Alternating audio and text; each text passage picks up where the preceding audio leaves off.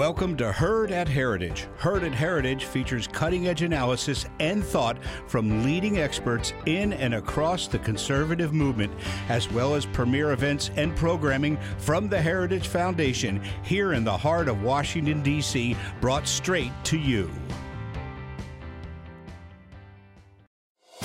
Thank you for listening to this Heritage Foundation event. Every day, the Heritage Foundation holds important events with respected and influential leaders and policy experts on today's most important issues.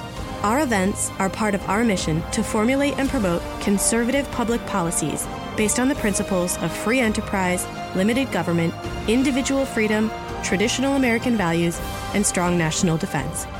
We hope you enjoy the program. And I want to thank you all for coming today and welcome to our January Conservative Women's Network Luncheon.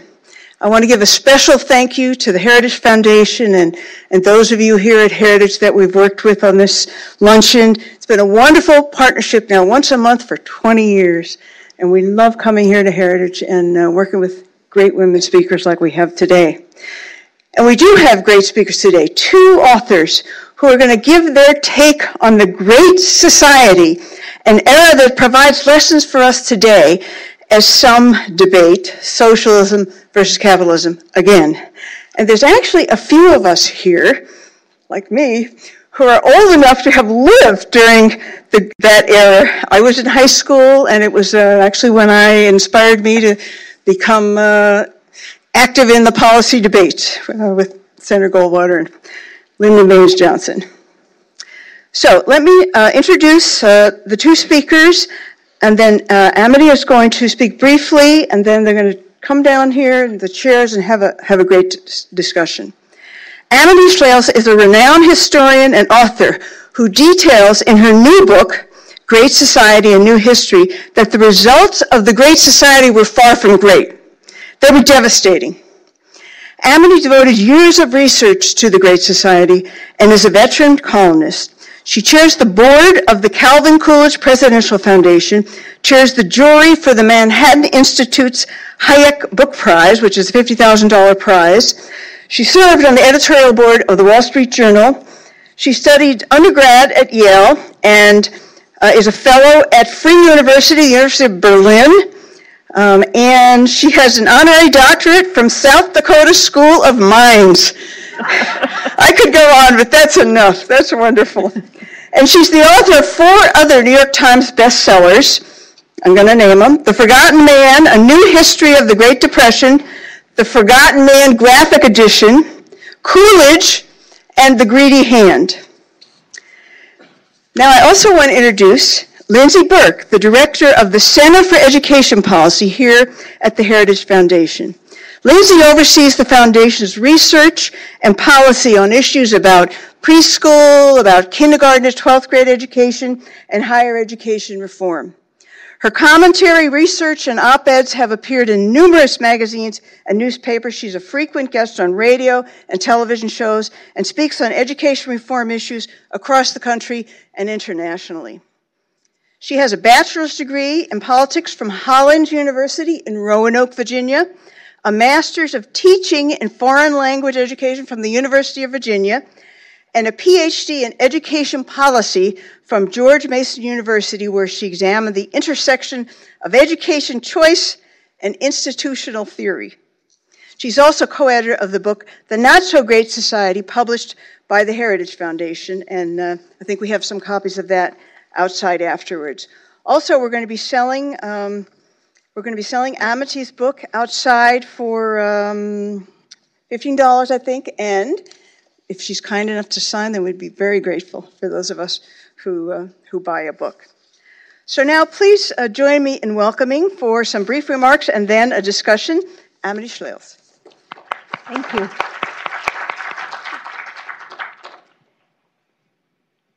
I, I just want to ask one thing. If someone could bring my book in, I want to wave it around to, to give me give me some courage, but I don't need much with such a friendly audience. Thank you, Mrs. Easton, and thank you, Lindsey, uh, my ally and partner in Great Society Studies.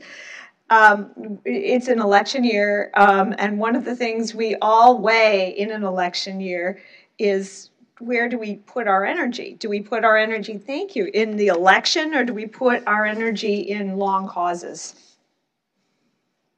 And long causes uh, are very dubious because sometimes uh, if you plant a seed, it, it, it, may or may not come to fruition. And if it does come to fruition, it might be after we're dead and forgotten, right? So, so why, uh, especially when there's so many imperatives and so much trouble now? So, very briefly, um, and then I'm going to speak with Lindsey because our books are parallel, and we want to leave a lot of time for you to ask questions um, and and offer your own opinions. I want to tell the story of a lost cause that um, is in this book. That story is the story of an executive at General Electric named Lemuel. Even his name was ridiculous. His name was Lemuel Ricketts Boulware. B, B, so you can imagine the jokes off that Boulware. So, um, and he was a senior executive at General Electric, which was a beautiful, pristine company, kind of a model, model um, in the 50s of what was right about America when we built an American kitchen in Moscow in a kind of Cold War competition with the Soviet Union about standard of living um, we made several kitchens, and the lemon yellow one was the GE kitchen with the GE appliances, and, and this is what so shocked leader Khrushchev uh, the quality of our um, of our sinks and dishwashers, right? And our, our mixers. Um, so imagine GE being not just American, but being America, and also about American innovation and the idea that um, one person alone in a little lab, maybe it's a dump, can come up with an idea that changes the world. That would be Thomas Edison, one of the founders of General Electric, Electric, a very private place, not much having to do with government. Lem Boulware worked at GE. He was in charge of labor relations, but he was also in charge of ideas, and he thought that um, the military industrial complex was jeopardizing America because government was growing too much. President Eisenhower perhaps didn't understand um, at first how how much of a threat to the private sector expanding government was. Maybe Mr. Boulware was grateful when, when President Eisenhower, just leaving office, spoke of the military industrial complex and warned about it. But generally speaking, the America of the 1950s was an America of corporatism and work with government, not independent of it. If you were a business developer, uh, for example, in electronics, you, you couldn't imagine the future without the government as your customer, right? Mr. Boulware stood out because he wanted to teach Americans that America um, grows best when it grows in the private sector. Um, the other executives, you want to imagine a kind of Mad Men period. This would be the late 50s, early 60s. Um, he would go about preaching uh, that we would be through with everything we cherish in America if we if we didn't recognize the importance of the private sector and get get away from government. The other executives thought he was a fool. It was very obvious to them that cooperation was uh, the rule of the day. Uh, he was old. They didn't worry too much about him because Mr. Boulware was due for retirement, and they thought off he would go to Delray Beach uh, and his, I don't know what, his La-Z-Boy recliner. And if he muttered on about free markets, well, he was a relic of the Cold War uh, early period, and now we were coming into the modern period, and uh, we had good parties, as in Mad Men, and we worked with government. Well, while he was there, at the very end, before he retired, Boulware determined to give uh, capitalism its greatest defense. Um, and he had a little propaganda mill, and he hired people, and he mimeographed pa- papers uh, to hand out to workers so they would understand um, that maybe uh, our union law was off in the United States and right to work might be important. Um, and individual education was important, and he handed this out at all the plants. Um, and he hired an actor to talk it up, right, at the plants, kind of the rubber chicken plant circuit. And the actor um, spoke all about the importance of free markets. It happened the actor was a rock rib Democrat, in fact, the head of a union, the Screen Actors Guild. But um, Boulware thought he might learn with time. And the actor got a TV show, which was GE Theater, to talk about, um, to in a very, very low key way, talk about the importance of American freedom. The actor played a Soviet major in one of the episodes of the TV show to which sought to portray the oppression of uh, communism. Um, and all this is going along great, except the other executives have a lot of contempt for Boulware, never mind the actor, whom they're embarrassed of, um, until uh, all of a sudden GE gets in trouble. Um, it turns out the, the Eisenhower and the Kennedy, this is late 50s, early 60s, Justice Department investigate GE and they discover, lo and behold, GE, which is supposed to be pristine and calls itself capitalist, its, its salesmen were actually colluding with the salesmen of other electric companies to fix prices artificially high for customers such as the Tennessee Valley Authority, i.e., the government. Well, that's very embarrassing. You're going around preaching about free markets even as you're cheating the American taxpayer, right? That's what was going on.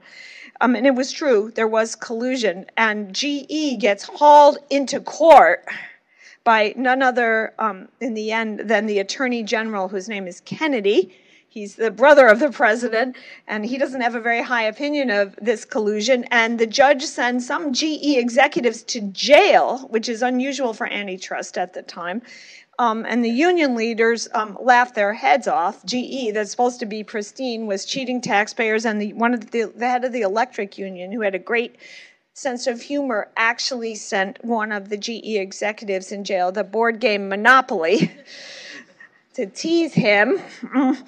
Um, and the, the company's all humiliated. And this little propaganda effort to teach about free markets kind of is, is collateral damage. And Mr. Boulware does retire, and the actor gets fired. And he goes home and tell, tells his son, he, you know, he was fired because he was too free market and he got in trouble over talking uh, free market about the TVA and this is all embarrassing and he has to go back to the acting world where he's a wash up. And Mr. Boulware has a terrible 1960s, watching all the things that he foretold, all the dangers actually become reality in the Great Society, right? Because the Great Society was the 1960s effort to introduce social democracy in the United States. Everything Boulware had warned about, there it was on TV, first in black and white, then in color. He's watching it and he's watching people embrace ideas he had warned were foreign that could kill the United States. So it was a difficult retirement for Mr. Boulware. And yet, um, the actor who had started out a New Deal Democrat actually had kind of become a convert. He had bought his son GE stock because he decided he believed in capitalism. And he took all the speeches he gave at GE and began to give them in politics. And the first time he gave them, and some of you will know this, I'm certain our host S will, um, was uh, was in a speech for Barry Goldwater about called "Time for Choosing."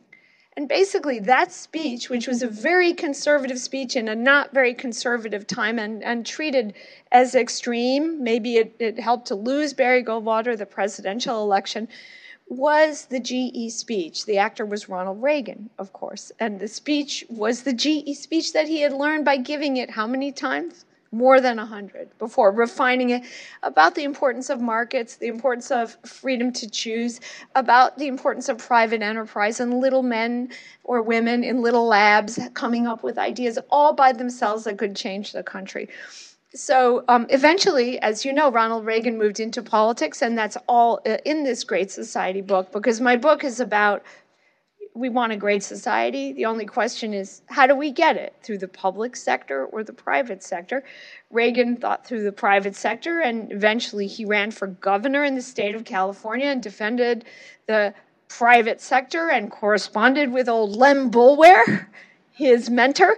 Um, and uh, even eventually, eventually, um, all the things he learned at GE that were funded by Lem Boulware's vain effort became um, American policy, or most of them, right, became American policy. So this little investment, which is just like a charity investment any one of us would make through our time or funds in high school education, college education, um, books, supporting books or films. It seems paid off for Boulware, for GE, though it wasn't particularly grateful, exponentially.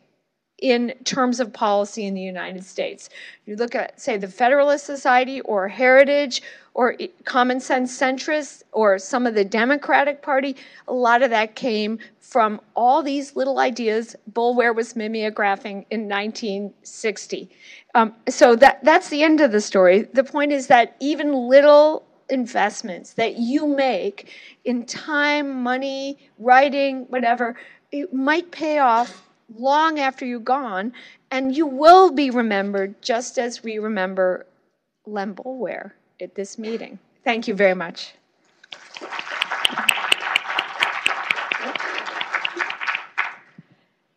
Great. Well, that was fascinating. I had not heard the story of Lynn Boulware. Was it Lynn or Win? Lemuel. Lemuel. And I will never remember Good that name. his name was Lemuel. Lem. But great. Yeah, we'll call him Lem. So, great story about Lem. Speaking of great stories, your book, Great Society, is a fantastic story. And by the way, these are not competing books, Great right. Society and Not So Great Society. They're quite complementary. These are complementary books.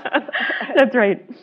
But you take an in depth look at the people and the policies that shaped the Great Society, that made up the war on poverty.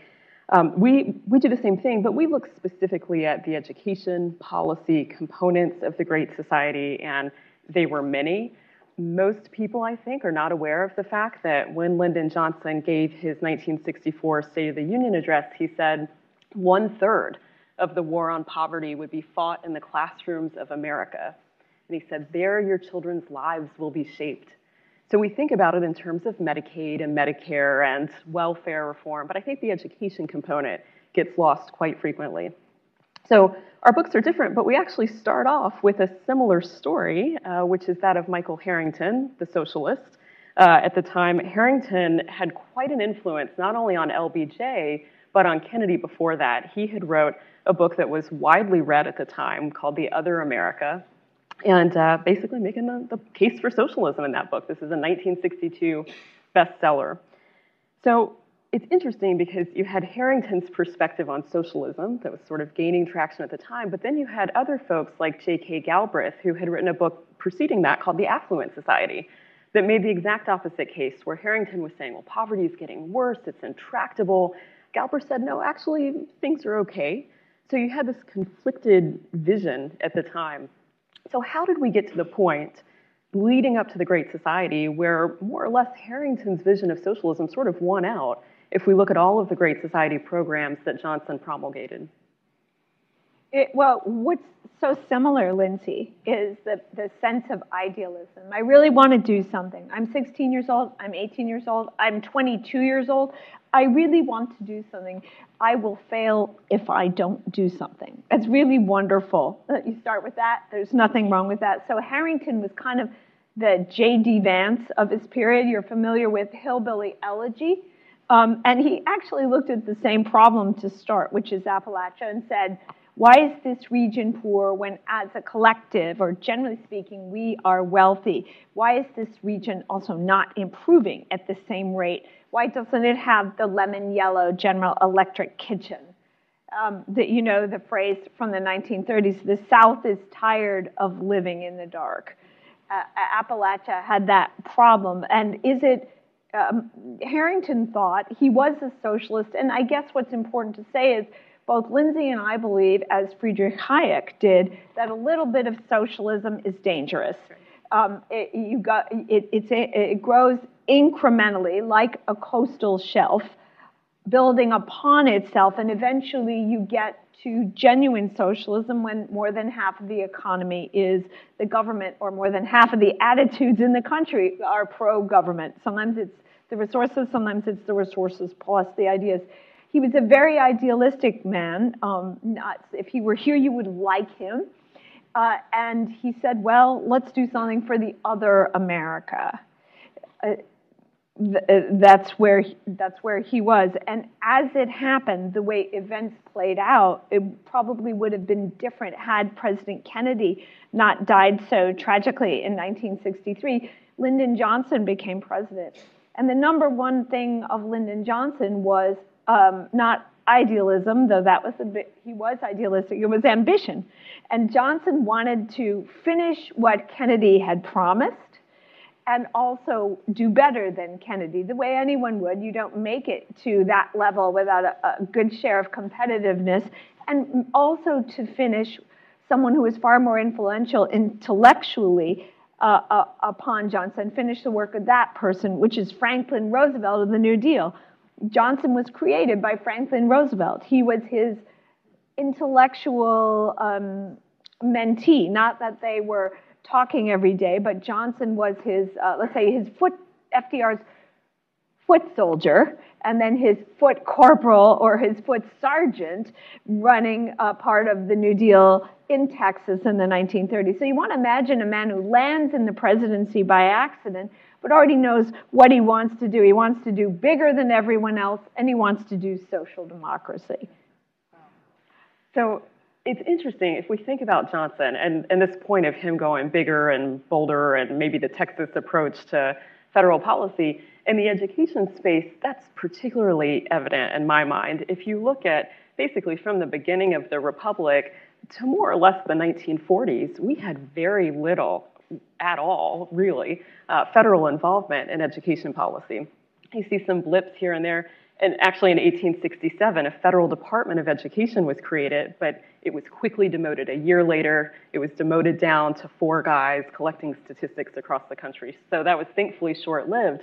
You get a few other blips here and there. We get the GI Bill in 1944. You could argue, though, at that time, there's a national security imperative for the GI Bill. Returning service members uh, need support when they're returning home. So there was an argument there. And then the Eisenhower administration comes in, and of course it's October 1957, and the Soviets launch the first Earth orbiting satellite in Sputnik, and this catalyzes the Eisenhower administration to leverage federal involvement to start spending additional federal funds on education programs, train more scientists, more mathematicians. And so I think even at this point, you could argue, well, there is a legitimate function, right? National security is an enumerated power of the federal government, unlike education. So for training scientists and mathematicians, it's in the interest of national security. So we're leveraging federal involvement at that time to sort of fight this Cold War with the Soviets. But all of a sudden that changes when Johnson comes in. Johnson says, well, it's no longer you know, a, war abroad with the Soviets that we're fighting. We're fighting a domestic war on poverty here at home. And that was a huge shift in how the federal government started interacting with education policy. So we get things like the federal Head Start program, which has been an utter failure by most objective measures. Uh, by the way, we've spent about 240 billion on Head Start since Johnson launched the Great Society. It employs about 265,000 adults today, despite having no impact on the children it's purported to serve. We had dramatic spending in K-12 education. We have spent $2 trillion just at the federal level, just on K-12 education since the Great Society launched. And of course, we have uh, spent trillions in higher education. Uh, well, we are at 1.6 trillion in outstanding student loan debt, spending hundreds of billions a year. So we get to this point because Johnson comes in and says, well, we'll, we'll underwrite student loans and grants. And yet that has grown. Your point about a little bit of socialism maybe morphs into a lot. Today, the federal government originates and services 90% of all student loans. So can you maybe speak a little bit to that slippery slope. How did we originally get to the point where, under the Great Society, government started preferencing the public sector instead of the private sector? And what is our, in your opinion, maybe hope for unwinding that? Does history tell us something? Uh, well, how many? Thank you. Well, how, it's very important that Lindsey has written this out. These data points are necessary for arguments. Um, who's heard of Homer Hickam, October Sky? The movie October Sky, which is about the boy who became a rocket man, right? Uh, Homer Hickam has been tweeting the actual man about Great Society, and that surprised me. I'm honored about that, but he's now a grown-up senior uh, rocket scientist. Uh, but but what that surprised me because the the America of Homer Hickam, which is the America you describe, when Homer Hickam won a prize for launching a rocket in high school, maybe in West Virginia, it, Sounds it, right. Yeah. Yeah. Um, somewhere, somewhere rural, somewhere in a coal mine, right, in a coal town, uh, in a high school where they didn't necessarily expect him to get an engineering degree, right? Um, the the future was the government.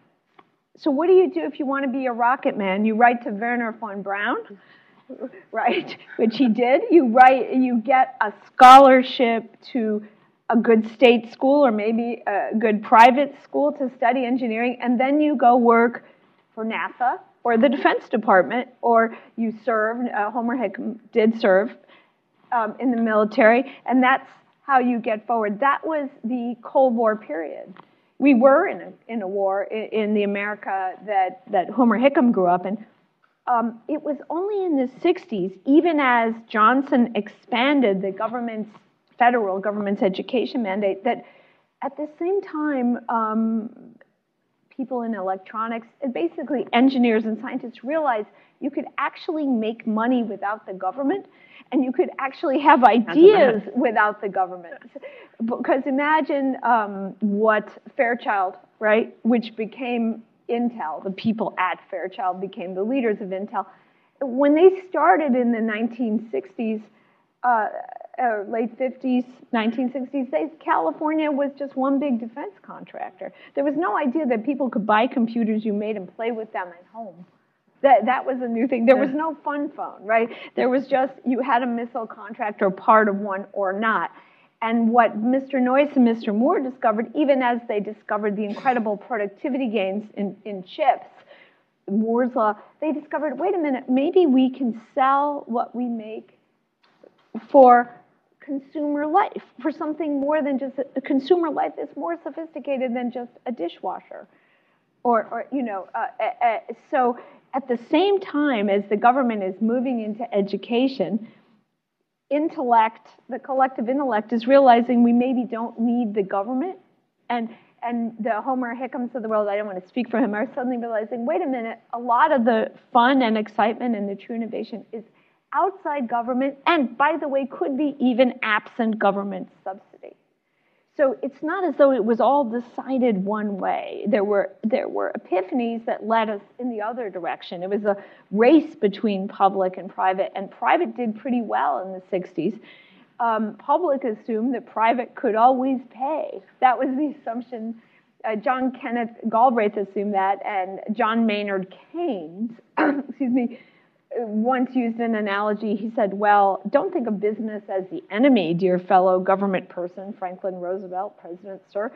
Think of, of business as a domestic animal, like a cow that you herd, or a bull that you herd, and if you treat it tolerably well, it will give you milk that's what the private sector is your milk cow.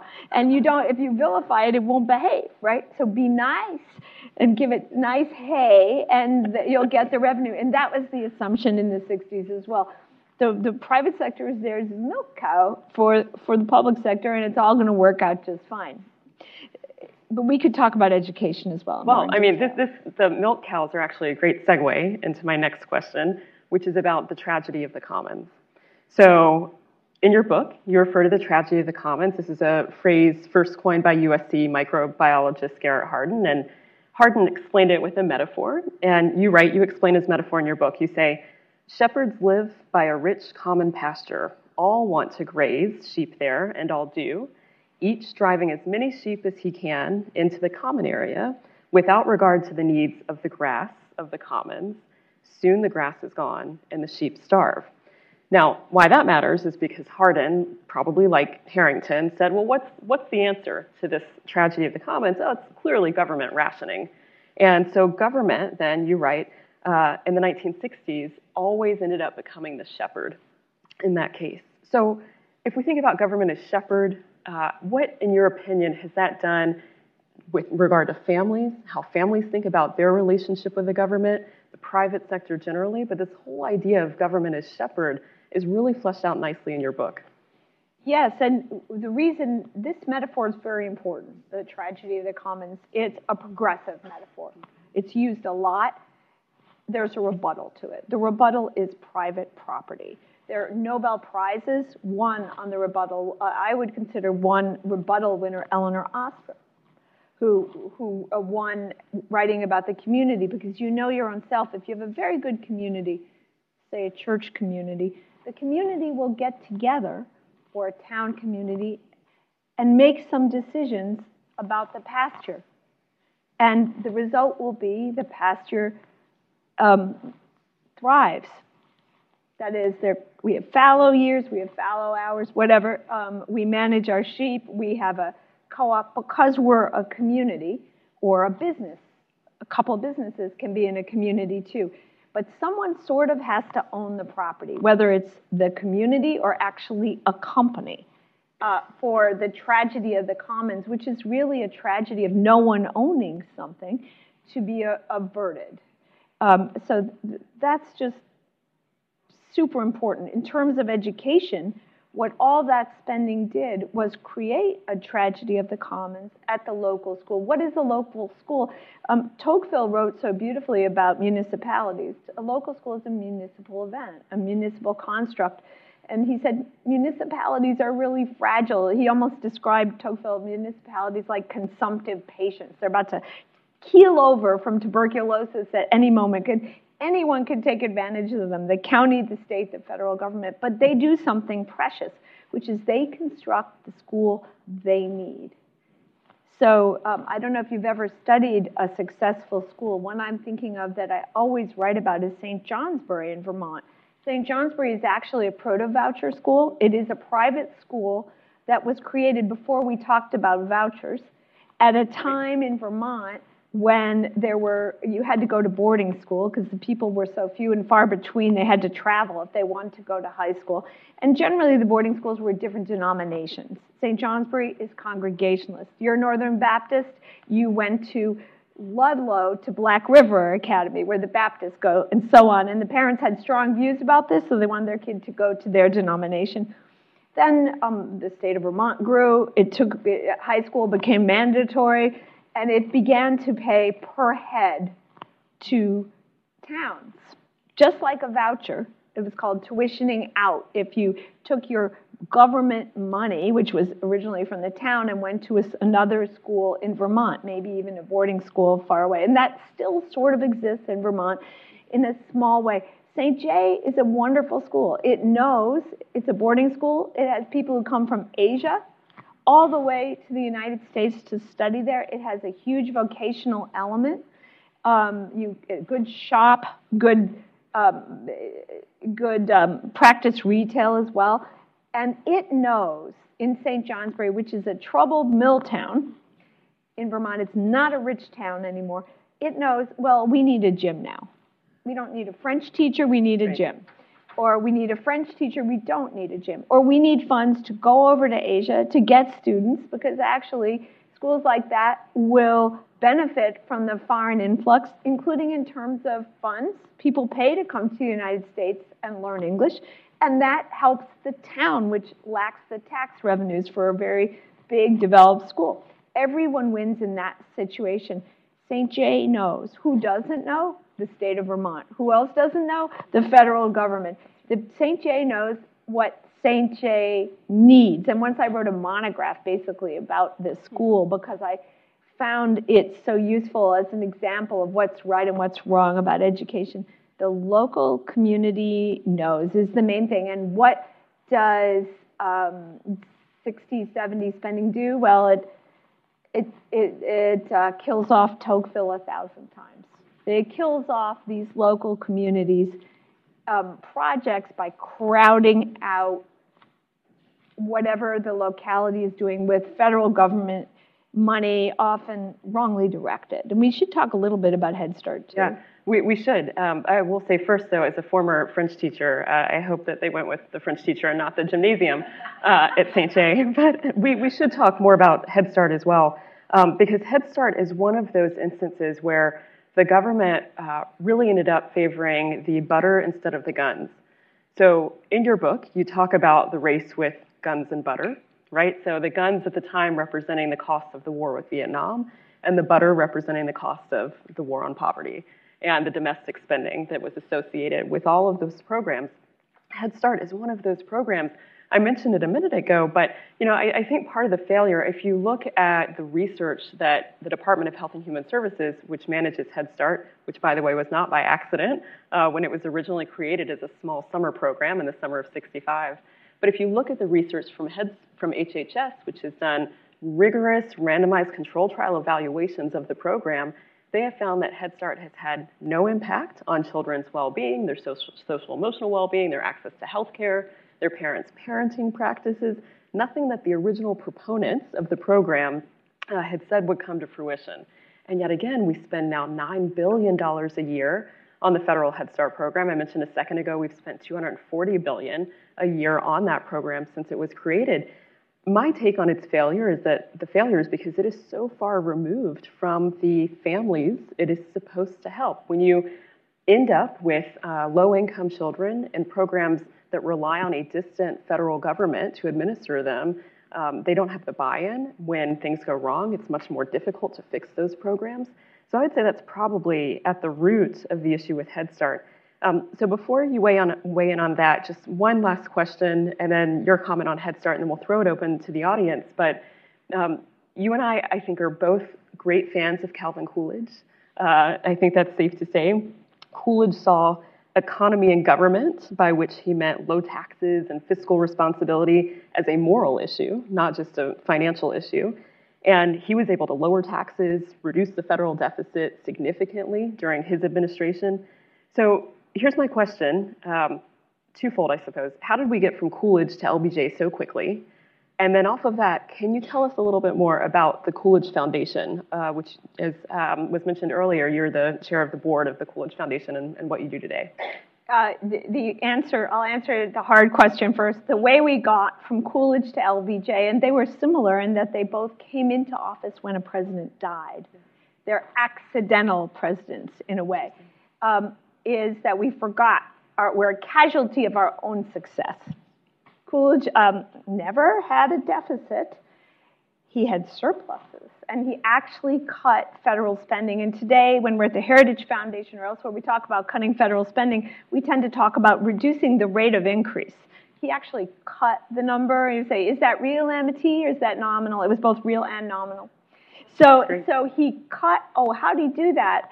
Um, and there's a very interesting law, the Budget and Accounting Act of 1921, give Warren Harding credit in this room as well, that was his law, which in, gave the executive more authority than it has today. And at the Coolidge Foundation, actually, we've had conferences with former um, CBO directors and OMB directors to talk about that. The executive basically had general oversight of the budget. So instead of having three children coming to you each out making the great case for the car that they need for their job, you'd bring all three children in the room at once and you'd realize you only needed 1.5 cars for, for your children to get to work. Like it rationalized the budget process from the point that law, from the point of view of the executive, which is very important and enabled him to cut the other, um, so that's that's very interesting. I will add that Coolidge um, talked a little about creating a Department of Education, but his vision was not huge. So he did commit that sin. Get it all right all had the time. had a few words.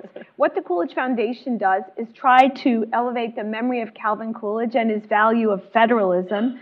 He believed in states. He said, um, I'm paraphrasing slightly here, but he said basically, um, speaking of one state, the, when he was laying the Arizona state stone, uh, uh, Arizona, the United States are inviolate only insofar as Arizona is inviolate. That is, we are, we are not a strong nation in this unless we truly recognize we are United States, not united, one being government in Washington. So that's the key thing about Calvin Coolidge. The other was his incredible restraint, which is perceived as weakness in the school books.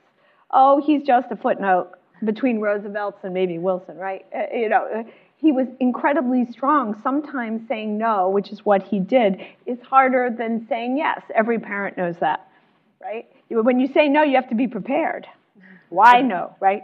And so he was a regular maestro of the veto, uh, yet he had great love. What's interesting about Coolidge is you say when someone says no, they're, they're mean, right? That's the natural assumption. He had great love for the United States.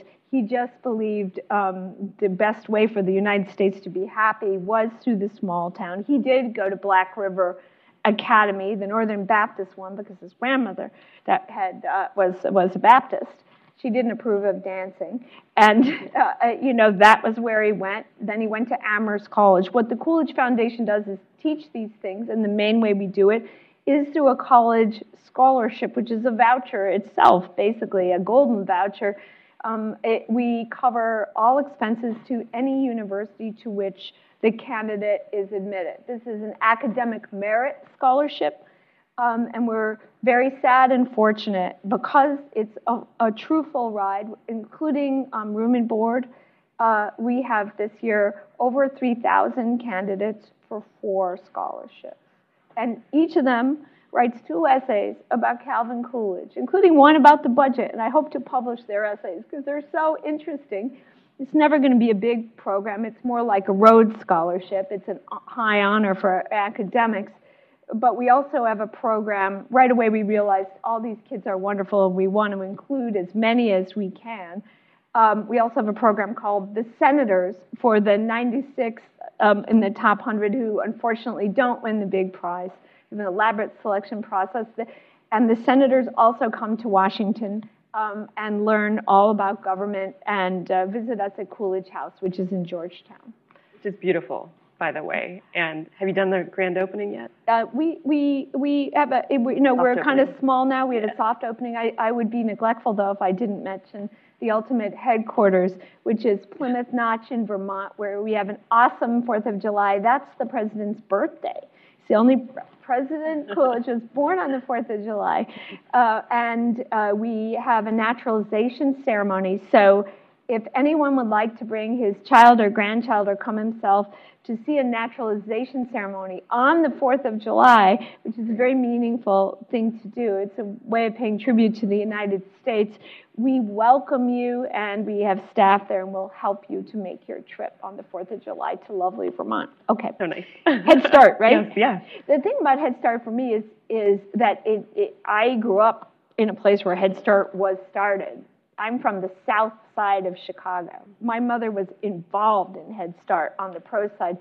Is that it sounds so innocuous. Who could be against nursery school? What kind of rat fink would be against nursery school? What kind of jerk, right? That was what I was raised with. What harm could nursery school be? But the thing about Head Start um, was that it wasn't merely nursery school. It was basically daycare, often, with all day, not two hours, right? Mm-hmm. And it came with social work and it came with a lot of other programs and ideas.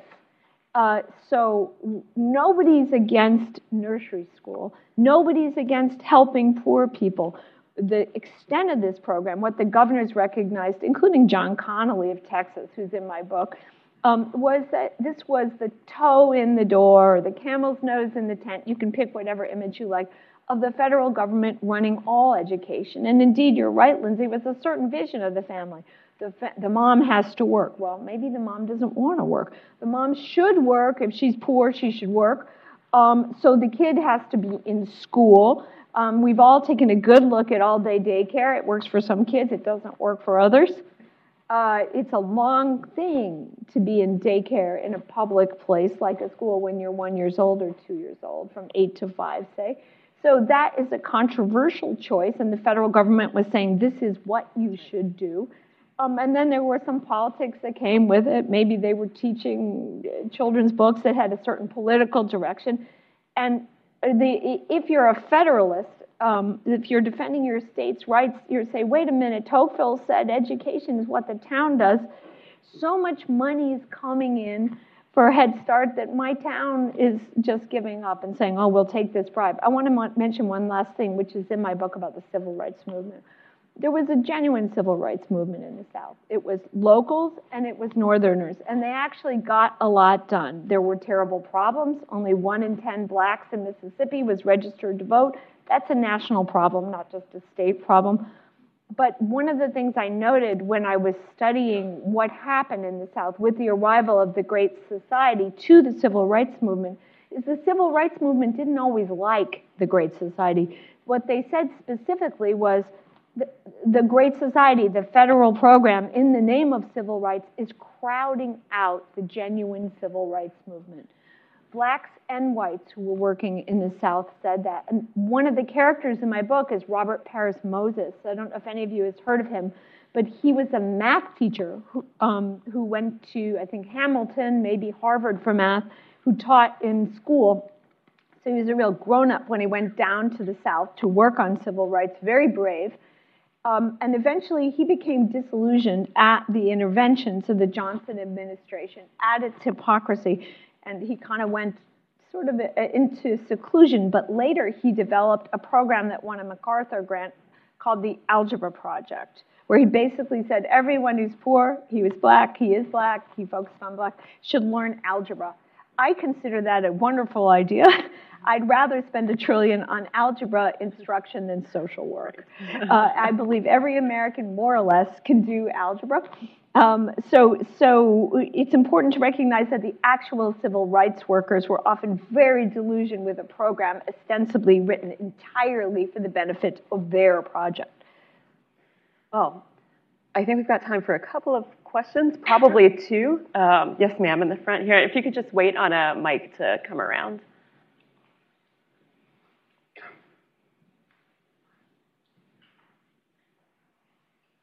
Thank you. Um, I'm 70, almost 78. I fought really hard in the civil rights movement. I came out of complete poverty and child of the Holocaust. Love this country. Um, I obviously had great intentions. I joined Students Nonviolent Coordinating Committee. I'm sure I'm still on record, and fought really hard for equal opportunity. I watched the civil rights movement in New York devolve in, into a nightmare of almost socialism, of giveaways as opposed to opportunity. And I walked away from it because I felt that I was part of evil. Then I took a job with Lyndon Johnson's uh, Great Society, uh, Job Corps, Youth Corps. I watched as a rural community was stuffed with money that made everything worse. So clearly, I mean, I couldn't believe the lack of understanding of what that community needed, and I began to feel more and more guilty. I never was part of the women's movement because from the beginning I saw that it was going to steal my rights, not add to my rights. I'm one of these old ladies. I have grandchildren in their 20s. I had my own business. I'm one of these old ladies who lived it, seen it, and watched the destruction the disgusting, disgusting outcomes.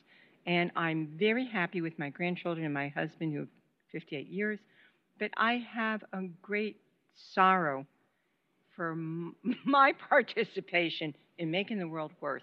So, so on that, I guess, so the question then, um, unintended really consequences. I just, I've lived it. And, I and what was think your name, What's your ma'am? name? Uh, Doris Eisen. We're I wish, to see you. I, I really, really wish that all these young people could see what I saw. It was pretty creepy. Thank you Thank for you. that. Thank you. Great. Well, we'll take uh, right over here in the middle. This will have to be our last question because of time. So if you can just hold on one second for the mic to come Lunch, around. though, right? We have lunch. We do, yes, and there'll be a lunch afterward. can we'll talk talk about that in a sec. Yeah. I, I was struck by what you had to say about Calvin Coolidge and the humorous aspect.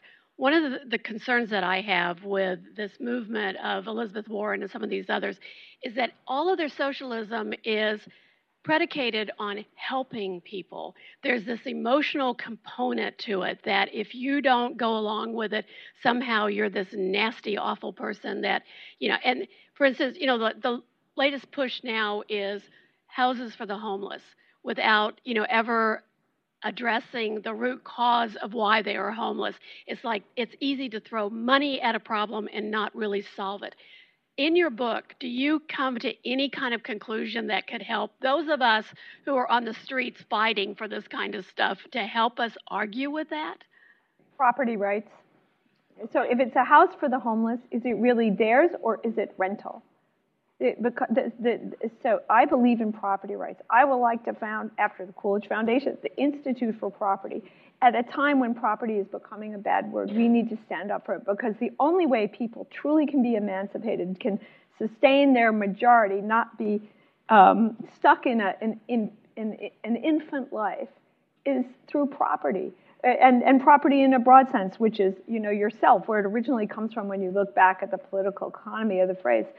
So uh, it's fine to have houses for the homeless if the homeless understand the responsibility that goes with the ownership along with the benefit, right? Rights come with responsibilities. That's what I think we should emphasize. And that's honestly why I'm concerned with sort of new federalism and soft, soft conservative gifts, they're, they're not much different from the Great Society.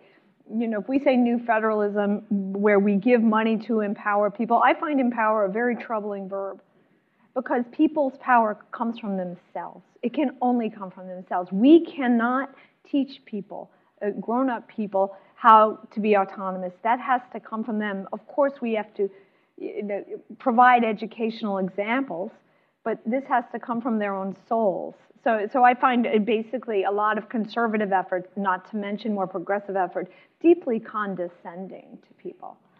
Great. Well, I think we're going to welcome Michelle back up to the stage, oh, yeah. and please join me in thanking Amity for wonderful remarks. What a great discussion. Thank you so much, ladies. Um, two great books. I've started Amity's, but I'm going to read them both cover to cover. And you know, at the Center for Conservative Women, we work primarily with women in college and, and, and post college. I'm going to recommend these books now because to understand what's going on today with uh, Bernie and AOC and all their caring, they have to know this. I think they have to learn about the failures of the 60s when some of us oldsters lived. Um, and uh, uh, I just want to thank you both so much. Um, I have some gifts for you, but I want to mention that we are going to sell the books. Uh, we're going to have some signatures, and we have a wonderful lunch out there. But first, first I'll give the heritage gifts. These are, oh, thank you. Thank you. Look at them. They're beautiful. Oh, heritage scarf. I don't have a heritage scarf yet. this is great. Thank you. oh, oh it's so nice. so much for the bat. It's real wool. Beautiful. Very oh, nice. scarves. They're very, very nice. And then from the Clare Boothe Luce Center for Conservative Women, we have uh, a couple of tote. Oh, oh, great. There you go. Put all your gifts. Thank you. Thank you. This is our limited That's edition great. coffee mug with her famous saying here. Mm. And yours is coming, Lindsey, by the way. Thank you. What is that? Courage. Is the ladder, courage is the ladder on which all the other virtues mount. Right. Great. Courage to talk about this. The students to challenge the professors and your friends, the rest of us in our lives as we can. We have to be brave enough to stand up and argue with people and talk about the failures of the past in order to make today a it should be for our children and our grandchildren. Thank you again, ladies. Thank you all very much. Wonderful lunch and books outside.